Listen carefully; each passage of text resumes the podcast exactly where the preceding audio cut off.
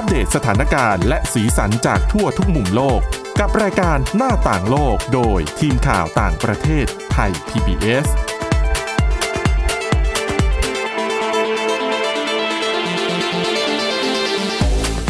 สวัสดีค่ะ ต้อนรับคุณผู้ฟังเข้าสู่รายการหน้าต่างโลกนะคะ อัปเดตสถานการณ์และเรื่องราวสีสันจากทั่วทุกมุมโลกกับทีมข่าวต่างประเทศไทย PBS นะคะ ติดตามฟังกันเช่นเคย ผ่านทางพอดแคสต์ค้นหาคำว่าหน้าต่างโลก หรือว่าไปที่ เว็บไซต์ www.thaipbspodcast.com นะคะ วันนี้อยู่กันอบอุ่นนะคะกับคุณเสาวลักษณ์จากวิวัฒนากุล จารุพรโอภาสรัฐและดิฉันวินิษฐาจิตกรีค่ะ สวัสดีค่ะ สวัสดีค่ะ วันนี้เรามีความเคลื่อนไหวหลายเรื่องค่ะแต่ที่สำคัญเรื่องหนึ่งเนี่ย คือเหตุการณ์ที่เกิดขึ้นสดๆร้อนๆเมื่อวานนี้ แต่ถ้านับย้อนตามเวลาในสหรัฐก็คือ วันอังคาร นะ ก็คือเหตุกราดยิงที่เกิดขึ้นที่โรงเรียนประถมรอบในเมืองยูวาลดีรัฐเท็กซัส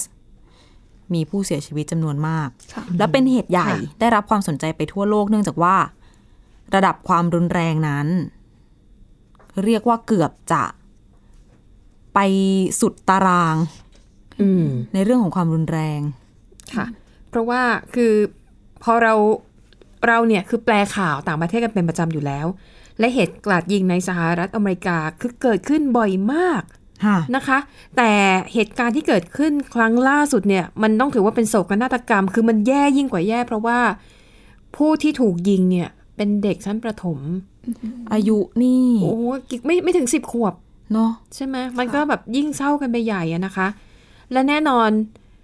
เหตุกราดยิงในลักษณะเนี้ยมันไม่ได้เกิดขึ้นเป็นครั้งแรกไงค่ะ พอมีข่าวกราดยิงขึ้นมาเมื่อวานนี้นะคะ คุณไปค้นข่าวเลยนะ จะมีชื่อหนึ่งปรากฏขึ้นมา และสื่อทั่วโลกต้องไปเปรียบเทียบกับเหตุการณ์ในครั้งนั้น นั่นคือเหตุกราดยิงที่โรงเรียนประถมแซนดี้ฮุกที่รัฐคอนเนคติคัตของสหรัฐอเมริกาเกิดขึ้นเมื่อประมาณสิบปีที่แล้วอู้เกือบสิบ10ปีค่ะนะคะ ก็เลยทำให้ต้องมีการย้อนกลับไปดูถึงเหตุการณ์ที่เกิดขึ้นในตอนนั้นนะคะ ก็ส่วนความอัปเดตเนี่ย คุณผู้ฟังก็สามารถติดตามได้ตามทุกช่องทางของไทย PBS กันอยู่แล้วนะคะค่ะว่าความคืบหน้าของสถานการณ์ การตั้งข้อหาเป็นอย่างไร แต่ว่าวันนี้เนี่ยเออดิฉันจะเอามาเล่าย้อนหลังให้ฟังนะคะ ว่าเหตุการณ์กราดยิงที่โรงเรียนประถมแซนดี้ฮุกเนี่ยซึ่งถือว่าเป็นเหตุกราดยิงแล้วเด็กตกเป็นเหยื่อ ถือว่าเป็นหนึ่งในเหตุการณ์กราดยิงที่สะเทือนขวัญมากที่สุดเนี่ยเหตุการณ์ในตอนนั้นเป็นอย่างไร แล้วผลที่เกิดขึ้นหลังจากนั้นมีอะไรบ้างนะคะ อันนี้บอกไว้ก่อนสำหรับคุณผู้ฟังที่อาจจะเป็นคนที่รู้สึกอ่อนไหวค่ะนะคะ อาจจะต้องฟังแบบข้ามๆไปบ้าง คือต้องบอกว่าเป็นเรื่องราวที่จะทำใช่ให้ไม่สบายใจแน่นอน ถูกต้องนะคะอะแต่ดิฉันพยายามจะคัดกรองเอาแต่เนื้อหาหลักๆมาให้ฟังแล้วกันนะคะ เหตุการณ์กราดยิงในครั้งนั้นเกิดขึ้นวันที่ 14 ธันวาคมปี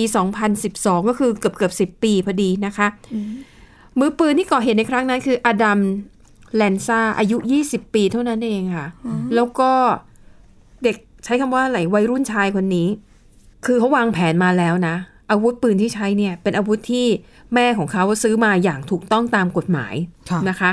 ทั้งจุดสองสองทั้งปืนไรเฟิลแล้วเขาบอกกระสุนเนี่ยมีเป็นร้อยๆนัดเลย คือเตรียมความพร้อมมาเป็นอย่างดี ในวันที่เกิดเหตุค่ะ ก่อนจะออกจากบ้านเนี่ย อดัมเนี่ยนะคะดิฉันขอเรียกเขาว่าอดัมแล้วกัน อดัมเนี่ยยิงแม่ของตัวเองเสียชีวิตก่อนนะอืมเสียชีวิตที่บ้านนะคะ แล้วเขาก็ขนอุปกรณ์อาวุธปืน กระสุนเป็นร้อยๆนัดเนี่ยขึ้นรถเป็นรถของแม่ค่ะ เพื่อขับไปก่อเหตุที่โรงเรียน แต่ว่าก่อนจะออกจากบ้านเนี่ยอดัมเนี่ยนะคะทำลายฮาร์ดไดรฟ์ของคอมพิวเตอร์ที่เขาใช้อืมนะคะ ก็คนตำรวจเนี่ยเข้าใจว่ามันน่าจะมีหลักฐานอะไรบางอย่างอยู่ในนั้น แต่ในรายงานข่าวเนี่ยเขาไม่ได้ระบุจริงๆว่าตำรวจเนี่ยสามารถ กู้ข้อมูลได้หรือเปล่า ค่ะ ซึ่งดิฉันเข้าใจว่ามันน่าจะเป็น เป็นข้อมูลที่มีความละเอียดอ่อน อาจจะไม่ได้เปิดเผยทั้งหมดนะคะอืมอะ ทีนี้พอไปถึงโรงเรียนค่ะ ใน Britannica เนี่ยนะคะ .com เนี่ยเขาลงเนื้อหาไว้ค่อนข้างละเอียดเผื่อคุณผู้ฟังสนใจ จะเข้าไปอ่านแบบเต็มๆเนี่ย ก็ได้ แต่ว่าต้องบอกก่อนเป็นภาษาอังกฤษทั้งหมดนะคะ ในเว็บไซต์ britannica.com เนี่ยเขาก็เล่าให้ฟังอย่างนี้นะคะว่า อดัมเนี่ยพอไปถึงโรงเรียนเขาก็ขับรถไปจอด ปรากฏว่าโรงเรียนแห่งนี้เนี่ยนะคะ ที่แซนดี้ฮุกเนี่ยคือรับสอนตั้งแต่เด็กระดับอนุบาลจนไปถึงเกรดสี่อืมอืมแล้วก็บอกว่าคุณอดัมเนี่ยพอขับไปเนี่ย คือกราดยิงเริ่มตั้งแต่อยู่ในรถเลยนะ คือขับรถผ่านหน้าโรงเรียนก็หมุนกระจกลง แล้วก็กราดยิงใส่เอ่อประตูโรงเรียนนะคะ เหตุเกิดเวลา9นาฬิกา30 นาทีตามเวลาท้องถิ่น แล้วก็ พอกราดยิงปุ๊บเนี่ย คนแรกที่อดัมเจอในโรงเรียนก็คือ เป็นครูใหญ่ค่ะ ค่ะ แล้วก็เป็นนักจิตวิทยาของโรงเรียนนี้ เข้าใจว่าสองคนนี้อาจจะเห็นแล้วว่ามันมีความผิดปกติเกิดขึ้น อาจจะต้องการเข้ามาเพื่อสอบถามว่าเกิดอะไรขึ้นอืมปรากฏว่าสองคนนี้ถูกยิง เป็นคู่แรกเลย แล้วเป็นผู้หญิงทั้งคู่ด้วยนะคะ ทีนี้พอเสียงปืนดังขึ้นค่ะ อย่างที่บอกว่าในอเมริกาเหตุการณ์ยิงแบบนี้เกิดขึ้นบ่อยมาก แต่ละโรงเรียนเขาจะมี ระบบเพื่อเรียกว่าเป็นโปรโตคอลในการดูแลความปลอดภัยเลยว่า ถ้าหากมีเสียงปืนเกิดขึ้นหนึ่งสองสามสี่ครูจะต้องทำยังไง นักเรียนจะต้องไปซ่อนตรงไหนบ้างค่ะพอเสียงปืนดังขึ้น ครูที่อยู่ในห้องเรียนก็ใช้ก็คือปฏิบัติตามมาตรการดังกล่าวนะคะ เช่น เด็กนักเรียนถ้าอยู่ในห้อง หรืออยู่ในห้องน้ำให้ขังตัวเองอยู่ในนั้นก่อนอืมแล้วถ้าติดอยู่ในห้องเรียนนะคะ ให้หาว่าเฟอร์นิเจอร์โต๊ะเก้าอี้อะไรก็ได้มาขวางประตูไว้ แล้วก็ก็คือกำบังตัวเองไว้ด้วย อืมเพื่อไม่ให้ผู้ก่อเหตุเนี่ย เข้ามาได้ง่ายจนเกินไปค่ะคือมันอาจจะเข้ามาได้แหละ แต่อย่างน้อยก็ทวงเวลาได้นะคะแต่ไม่ใช่ให้วิ่งหนีตะเลิดเปิดเปิงออกไปข้างนอก ให้วิ่งหนีลบได้ถ้ามั่นใจว่าวิ่งหนีแล้วปลอดภัยโหแต่ถ้าอยู่ในระยะแบบ ประชิดเหรอคะเผชิญหน้าอะไรอย่างเงี้ย หรืออยู่ในรัศมีของกระสุนปืนนี้ก็อาจจะต้องหนีหาที่กำบังค่ะนะคะอะปรากฏว่าพอคุณครูเนี่ยก็พยายามทำตามกระบวนการที่ว่ามาเหล่านี้นะคะอดัมเนี่ยเขาบอกว่าพอยิงครูใหญ่กับนักจิตวิทยาเสียชีวิตไปแล้วสองคนแรกนะค่ะเขาก็เดินลงจากรถ แล้วก็เดินไปที่ชั้นเรียนห้องแรกค่ะ ห้องแรกเนี่ยเป็นชั้นเรียนของคุณครูรอเลนนะคะ ปรากฏว่า ในห้องเนี่ยมีเด็กนักเรียนอยู่ด้วยอืมอดัมก็กราดยิงเลย ในห้องแรกนะคะ ครูเสียชีวิต แล้วนักเรียนอีก 14 คนเสียชีวิตค่ะห้องแรกห้องเดียวเลยเหรอคะ ค่ะ จากนั้นเขาขยับไปห้องที่สองนะคะ เป็นห้องของเด็กเกรดหนึ่งน่าจะประถมหนึ่ง คุณครูชื่อวิกตอเรียโซโตเขาบอกว่าคุณครูเนี่ยจัดให้เด็กๆเนี่ยซ่อนอยู่ในตามที่ต่างๆ ในห้องเรียนเรียบร้อยแล้ว อยู่ในตู้อยู่ก็ซ่อนตัวไป แล้วครูเนี่ยไปหลอกอดัมว่า ชั้นเรียนเนี่ยไม่มีนักเรียนอยู่หรอกนะ เพราะว่าจริงๆฉันเนี่ยฉันจะต้องไปเรียนที่เอ่อคล้ายๆเป็นแบบเป็นออดิทอเรียมซึ่งมันอยู่อีกฝั่งหนึ่งของตึกเลย คือเหมือนเด็ก ๆ แบบต้องเดินย้ายไปเรียนห้องอื่น ใช่ ตอนเนี้ยในห้องเนี้ยไม่มีเด็กนักเรียนอยู่หรอก ค่ะ ไม่มีเด็กฉันอยู่คนเดียวอะไรอย่างเงี้ย แต่ปรากฏว่า คือเด็กอะนะ คุณวินิษฐา คุณก็ต้องเข้าใจว่า คือเด็กอะตอนได้ตอนที่ถูกฝึกสอนมาก็อีกแบบหนึ่งค่ะแต่พอเจอเหตุการณ์จริงค่ะ ปรากฏว่าคุณครูคนนี้ถูกยิงอ่าแล้วมีเด็กอีกหกคนวิ่งหนีออกจากที่ซ่อนของตัวเอง แต่เป็นเราเราก็ตกใจอะ เด็กหกคนก็เลยถูกยิงเสียชีวิต ค่ะอืมคืออย่างน้อยถ้าเด็กไม่วิ่งหนีออกมาเนี่ยอืมคือเราก็ไม่รู้หรอกว่าจะมีโอกาสรอดหรือเปล่าอ่าแต่คือวิ่งออกมาก็จริมือปืนเห็นชัดๆแล้วอะนะคะ ก็ห้องที่สองก็เลยมีผู้เสียชีวิตเพิ่มอีกเจ็ดคน นะคะ แล้วก็อย่างเงี้ยแล้วก็เขาคนร้ายเนี่ยก็เดินไปเรื่อยๆ แล้วก็ยิงเจ้าหน้าที่ยิงเรียกว่าจะมีเจ้าหนี้เจ้าหน้าที่ธุรการ มีครูผู้ช่วยอะไรแบบเนี้ยนะคะเขาบอกว่าเบ็ดเสร็จแล้วเหตุการณ์ทั้งหมดที่ดิฉันเล่ามา ใช้เวลาไม่ถึงห้านาที นี่กำลังจะบอกว่าฟังมาตั้งนานทำไมถึงไม่มีความพูดถึงเจ้าหน้าที่อะไรที่เข้ามาระงับเหตุ จริงๆแล้วมันไม่ได้นานขนาดนั้น ไม่ได้นานขนาดนั้นอืมทั้งหมดที่ดิฉันเล่ามา นับตั้งแต่เขาเริ่มกลาดยิงที่หน้าโรงเรียนไม่ถึง 5 นาทีนะคะค่ะอดัมยิงปืนออกไปทั้งหมด 154 นัดอืมมีผู้เสียชีวิต 26 คนเฉพาะที่โรงเรียนค่ะอันนี้ไม่นับที่บ้าน ซึ่งเขาสังหารคุณแม่ตัวเองไปก่อนหน้านี้แล้วนะคะค่ะแล้วเขาบอกว่าแน่นอนพอเกิดเหตุปุ๊บ ทุกคนก็จะต้องมีการระบบการแจ้งไปให้ตำรวจ เพื่อมาควบคุมสถานการณ์ หลังได้รับแจ้งเนี่ยนะคะตำรวจเนี่ยมาถึงจุดเกิดเหตุ9โมง35 เหตุการณ์ครั้งแรกเกิดขึ้นตอน9โมง30อืมไม่ถึง 5 นาทีนะคะ เราต้องบอกว่าตำรวจเนี่ยถือว่ามาเร็วมากในเวลาเพียงไม่กี่นาทีนะคะ ปรากฏว่าตำรวจคนแรกที่มาถึงโรงเรียนแห่งนี้ค่ะ เขาพบว่าอดัมเนี่ยยิงตัวตายแล้วคือเสียชีวิตไปแล้วอืมและดูจากหลักฐานเนี่ยก็คิดว่าน่าจะเป็นการ ฆ่าตัวตายนะคะเอ่อแล้วก็ นี่ก็คือเหตุการณ์ที่เกิดขึ้นทุกอย่างจบใน 5 นาที แต่เสียชีวิตไปถึง 26 คนเฉพาะที่โรงเรียนนะคะค่ะเอิ่มอะแน่นอนก็ไม่ต้องสงสัยว่าผู้ผู้ก่อเหตุเนี่ยคือใครคืออดัมอย่างแน่นอนนะคะแต่ว่าสิ่งที่เกิดขึ้นหลังจากนั้นค่ะเอ่อผู้เสียชีวิตส่วนใหญ่นะคะ เป็นเด็กอายุ 6 ถึง 7 ขวบค่ะ มันจะเป็นเรื่องที่น่าเศร้ามากที่พ่อแม่จะต้องมาทำศพลูกของตัวเอง แล้วหกเจ็ดขวบเนี่ยวัยกำลังน่ารักน่าชังเลยอะใช่ปค่ะหนึ่งปปสปอสองงประมาณนี้ค่ะค่ะ ทีนี้ปรากฏว่าหลังเกิดเหตุค่ะ คนในชุมชนเนี่ยเขาก็มีการจัดประชุมกันว่า จะทำอย่างไรกับตัวอาคารของโรงเรียนแซนดี้ฮุกค่ะจะให้กลับเข้าไปเรียนใหม่นี่คงอืมทำใจกันลำบากเลวร้ายเกินไปนะคะ ก็มีการประชุมกันเอาคนในชุมชนแซนดี้ฮุกนั่นแหละนะคะ ก็มีโหวตเป็นสองเสียงเสียงหนึ่งคือ เขาอยากจะให้เก็บอาคารโรงเรียนนี้ไว้ เป็นเครื่องเตือนใจหรือเป็นสัญลักษณ์ หรือเป็นอะไรที่ให้ระลึกได้ว่า ณที่แห่งนี้มันเคยเกิดเหตุ โศกนาฏกรรมแบบนี้ค่ะอีกกลุ่มหนึ่งบอกว่าไม่ไหวอะ่ะ มันทำใจไม่ได้ มันทนเห็นไม่ได้นะคะ ครูที่รอดชีวิตบอกว่าจะให้ฉันกลับเข้าไปสอนเด็กในโรงเรียนนี้ แล้วมันก็ทำให้หัวนนึกถึงความจำที่แบบต้องสั่งให้เด็ก ๆ เข้าไปหลบซ่อนแล้วก็เห็นเด็กถูกยิง กลุ่มหนึ่งบอกว่าไม่ไม่ไม่ได้ ทุบทิ้งเถอะค่ะนะคะ ปรากฏว่าผลโหวตออกมาค่ะ เสียงที่ต้องการให้ทุบอาคารทิ้งชนะอ่าดังนั้นอาคารหลังนี้เลยถูกทุบทิ้ง เออแต่ต้องบอกก่อนนะคะว่าแซนดี้ฮุกนี่คือเป็นโรงเรียนของรัฐบาล ค่ะ รัฐบาลก็อนุมัติงบประมาณให้ ทุบทิ้งแล้วสร้างขึ้นมาใหม่ เป็นโรงเรียนเหมือนเดิม เพียงแต่ว่ามีการออกแบบ คือดิฉันน่ะยังหาภาพไม่เจอ แต่จากที่เขาบรรยายนะคะ เพราะว่าวันที่เปิดเรียนอีกครั้งเนี่ย คือหลังจากเหตุการณ์เกิดขึ้นไปประมาณ 3 ปีครึ่ง โรงเรียนนี้กลับมาเปิดเรียนอีกครั้งค่ะก็มีการทัวร์นะคะ แล้วก็ให้ผู้สื่อข่าวอะไปดูด้วยว่าไอสิ่งที่มันก่อสร้างขึ้นใหม่อะแต่ละจุดมันมีความหมาย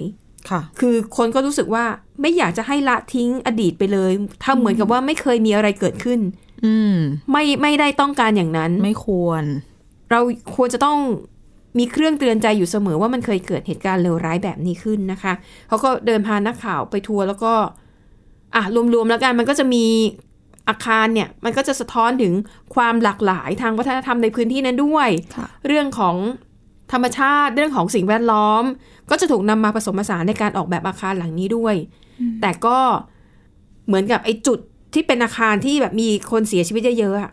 เขาจะปล่อยให้เป็นแบบเป็นพื้นที่ว่างเปล่าไปค่ะอะนะคะ แล้วก็มันมีเรื่องของการเพิ่มการรักษาความปลอดภัย อย่างเช่นกำแพงเออขออภัย กระจกค่ะกระจกหน้าต่างโรงเรียนเนี่ย เป็นกระจกกันกระสุนทั้งหมดโอ้แล้วตัวล็อกเนี่ยจะเป็นตัวล็อกแบบที่จะป้องกันการก่อเหตุได้ดีกว่าเดิมค่ะนะคะอะอันนี้ก็คือ สิ่งที่เกิดขึ้นดังนั้นค่ะแซนดี้คุกเนี่ยถือว่าเป็นโรงเรียนของรัฐบาลแห่งแรก ที่รัฐบาลอนุญาตให้ทุบทิ้ง แล้วสร้างขึ้นมาใหม่นะคะเขาก็บอกว่าเออถ้าใครได้มีโอกาสได้ไปเยือนเมืองนี้เนี่ยก็ควรจะแบบไปดูก็ถือว่าเป็นเป็นสิ่งปลูกสร้างที่มีความสำคัญทางประวัติศาสตร์อีกแห่งหนึ่งของแซนดี้ฮุกซึ่งอยู่ในรัฐคอนเนคติคัตนะคะ อันนี้ก็คือเรื่องราวที่เคยเกิดขึ้นในอดีตเมื่อ เกือบเกือบสิบปีที่แล้วค่ะแต่ว่าเหตุการณ์ที่เกิดขึ้นทุกครั้งเลยคุณไม่ได้ถามมันจะต้องมีการพูดถึงว่าเมื่อไหร่อเมริกาจะถึงแก้ไขกฎหมายเรื่องอาวุธปืนเสียทีเพื่อป้องกันไม่ให้มีเหตุการณ์ยิงแบบนี้เกิดขึ้นอีกพูดกันไม่รู้กี่รอบถามกันแล้วถามกันค่ะอีก ใช่ อันนี้เมื่อจริง ๆ สักสิบกว่าวันก่อนก็เพิ่งมีเหตุกราดยิงที่บัฟฟาโลนิวยอร์กอืมใช่ที่ค่ะจำได้เนาะเราก็จำได้รายงานค่ะเรื่องนี้ไปว่า เป็นซูเปอร์มาร์เก็ตที่มีคนไปบุกยิง แล้วก็ค่ะคนที่เสียชีวิตถึงสิบคนเป็นอืมคนผิวดำทั้งหมดค่ะใช่ค่ะ แล้วในเดือนที่ผ่านมาเนี่ยก็ไม่ใช่แค่ยูวาลดีที่โรงเรียนร็อบ หรือว่าที่ซูเปอร์มาร์เก็ตที่บัฟฟาโลนิวยอร์กเดือนที่ผ่านมาเนี่ยอย่างน้อย5ครั้งแล้วนะคะ นับนับรวมกันอืมมีตั้งแต่13พฤษภาคม มีหลายเมืองค่ะค่ะ14พฤษภาคม15สองเหตุซ้อนกันอย่างเงี้ย แล้วคำถามมันก็วนกลับมาที่เดิมเหมือนที่คุณสาวรักษ์บอกว่าค่ะ เรื่องกฎหมายอาวุธปืนของสหรัฐเนี่ยมันยังไง ต้องบอกว่าพอเกิดเหตุล่าสุดนี้ก็เกิดคำถาม เพราะมันพูดง่ายๆก็คือแซนดี้ฮุกจากแซนดี้ฮุกถึงโรงเรียนประถมร็อบเนี่ยสิบปีค่ะ กับความล้มเหลวของกฎหมายอาวุธปืนอืมของสหรัฐต้องว่าอย่างนั้นเลย แล้ว The Washington Post เขียนบทความเรื่องนี้น่าสนใจมาก เพราะว่าอะไรรู้ไหม เมื่อสิบปีที่แล้วค่ะ คนที่อยู่ในเหตุการณ์วันนั้นอืมแล้วผลักมีหน้าที่ผลักดันกฎหมาย เพื่อเปลี่ยนแปลงเรื่องการควบคุมอาวุธปืน ก็คือโจไบเดนอืมอืมตอนนั้นเป็นรองประธานาธิบดีอ่าก็คือใช่ใช่เล่าย้อนไปค่ะเหตุเกิดปลายปี 2012 เนาะใช่ ผ่านมาหลายเดือน เหตุการณ์นั้นทำให้ตัวบารักโอบามา ประธานาธิบดีในตอนนั้นก็มีความเคลื่อนไหว เรื่องของค่ะการผลักดันกฎหมายอาวุธปืนเนี่ยแหละ แล้วเขาก็มอบหมายให้รองประธานาธิบดีก็คือโจไบเดนเป็นคนจัดการอืมซึ่งมันก็มีการวิ่งเต้นพูดคุยกันในสภา สุดท้าย เดือนเมษายนปีถัดมาคือปี 2013ค่ะร่างกฎหมายที่เขาออกแบบมาเขาชื่อร่างกฎหมายเป็นมาตรการควบคุมชื่อว่าแมนชินกับทูมีย์น่าจะเป็นชื่อของ สสสว หรือว่าคนที่มีบทบาทในการค่ะร่างตรงเนี้ยนะ ไม่ผ่านสภาอืมก็เหมือนเดิมอย่างที่เรารู้กันมันก็เป็นอย่างนี้มาตลอด ค่ะ เพราะว่า อะเดโมแครตกับริพับลิกันก็ค่ะไม่ยอมกันอะนะคะ แล้วก็สมาคมปืนไรเฟิลแห่งชาติ ก็ซึ่งถือว่าหนุนเป็นองค์กรที่ทรงอิทธิพล แล้วก็มีเงินมากมายที่จะจ้างล็อบบี้ยิสต์ค่ะก็ดูเหมือนเขาจะประสบความสำเร็จแทบทุกครั้งเลยเนาะจริงค่ะ นั่นแหละ แล้วก็เลยกลายเป็นคำพูดต่อมาว่า จากแซนดี้ฮุกเนี่ย เสียชีวิตถึงเท่าไหร่ ถ้ารวมที่บ้านด้วยก็ยี่สิบแปดใช่ค่ะรู้สึกเขาจะรวมผู้ก่อเหตุด้วยอ๋ออโรงเรียน 26 แม่ผู้ก่อเหตุหนึ่งตัวผู้ก่อเหตุอีกหนึ่งแล้วก็ตัวผู้ก่อเหตุรวมทั้งหมด 28 คน ดังนั้นก็เลยกลายเป็นคำพูดที่ว่าสูญค่ะเสียมากแค่ไหนก็เปลี่ยนกฎหมายปืนในสหรัฐไม่สำเร็จอืมไม่ว่าบทเรียนจะราคาแพงเท่าไหร่ก็ตามค่ะวันนั้นไบเดนคือ Washington Post ยังเขียนด้วยว่า คือในวันที่กฎหมายมันมันไม่ผ่านสภา อืมตัวไบเดนเองยังมี เหมือนพยายามให้กำลังใจตัวเองแล้วก็ทีมงานค่ะ ว่าเขามองว่าโอเคในสภา มันอาจจะไม่ผ่านค่ะแต่การที่กฎหมายฉบับเนี้ยไม่ผ่านคือตัวกฎหมายเนี่ยค่ะเขาจะเขาร่างเอาไว้ให้ เวลาใครจะไปซื้ออาวุธปืนเนี่ย ต้องตรวจสอบแบ็กกราวน์ก่อนค่ะว่าเป็นคนแบบ นิสัยใจคอยังไงมีแนวคิด รุนแรงอะไรไหม นั่นแหละพอไม่ผ่านไบเดนบอกว่า ก็คิดว่าประชาชนเองอะในภาคประชาชนน่าจะช่วยกันระวังในเรื่องนี้กันได้มากขึ้น หรือว่าตระหนักถึงปัญหานี้มากขึ้น แต่ก็สิบปีที่ผ่านมาถือเป็นบทค่ะสรุปแล้วว่า ไม่ใช่บทสรุปสิ เป็นแบบข้อพิสูจน์เลยแหละ ว่าสิ่งที่ไบเดนคิดอะมันอาจจะดีเกินไปนะคะ เพราะว่ามีสถิติว่าอย่างเหตุกราดยิงที่โรงเรียนในวอลดี้เนี่ย เป็นเหตุกราดยิงอย่างน้อย อันนี้เขานับไปไกลนะ ตั้งแต่ปี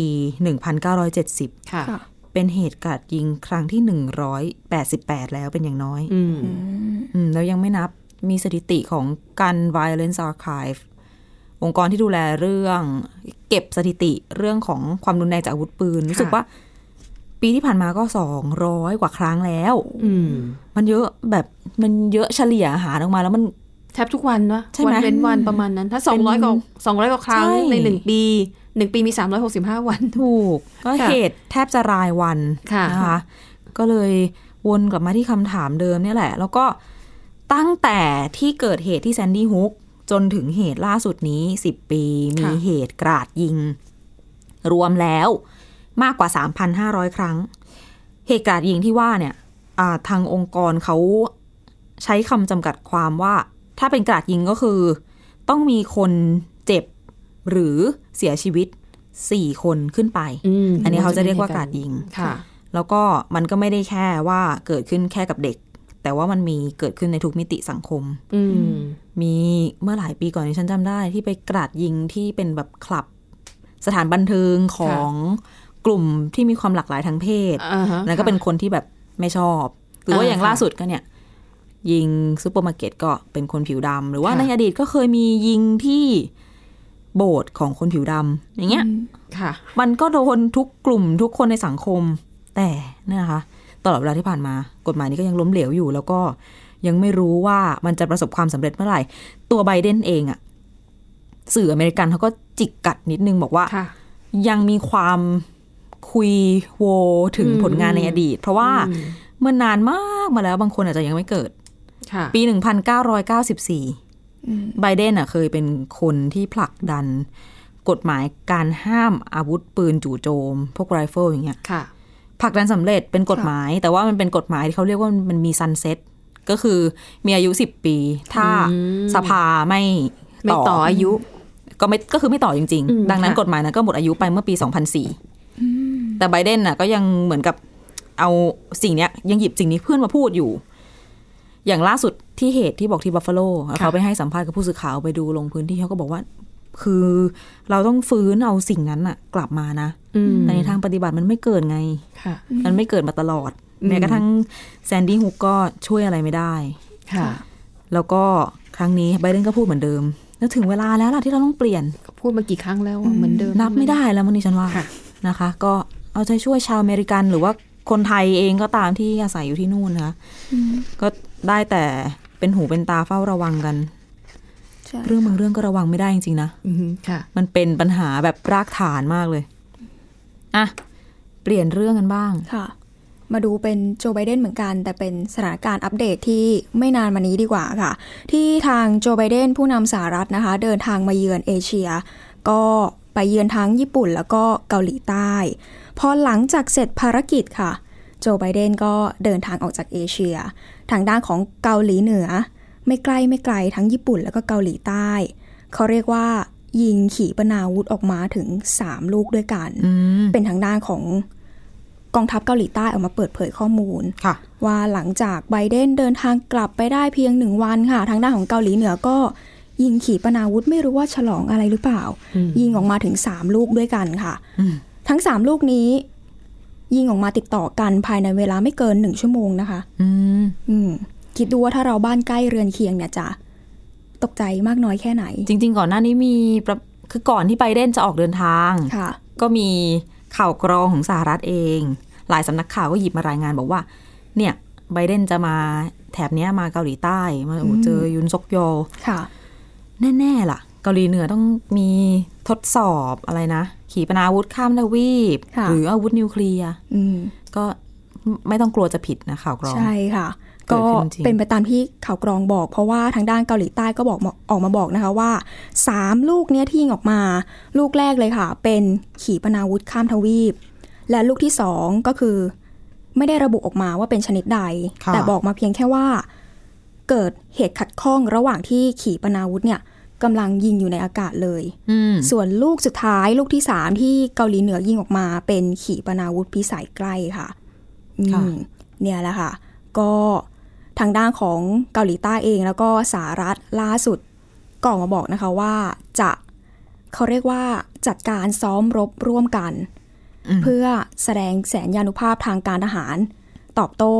การกระทำของเกาหลีเหนือในครั้งนี้เช่นเดียวกันค่ะ ค่ะอืม ก็ไม่รู้เลยว่าที่ทดสอบอาวุธกันอยู่เนี่ย สถานการณ์โควิดเนี่ยเป็นยังไงบ้างแล้ว เงียบไปเลยนะ ใช่ค่ะ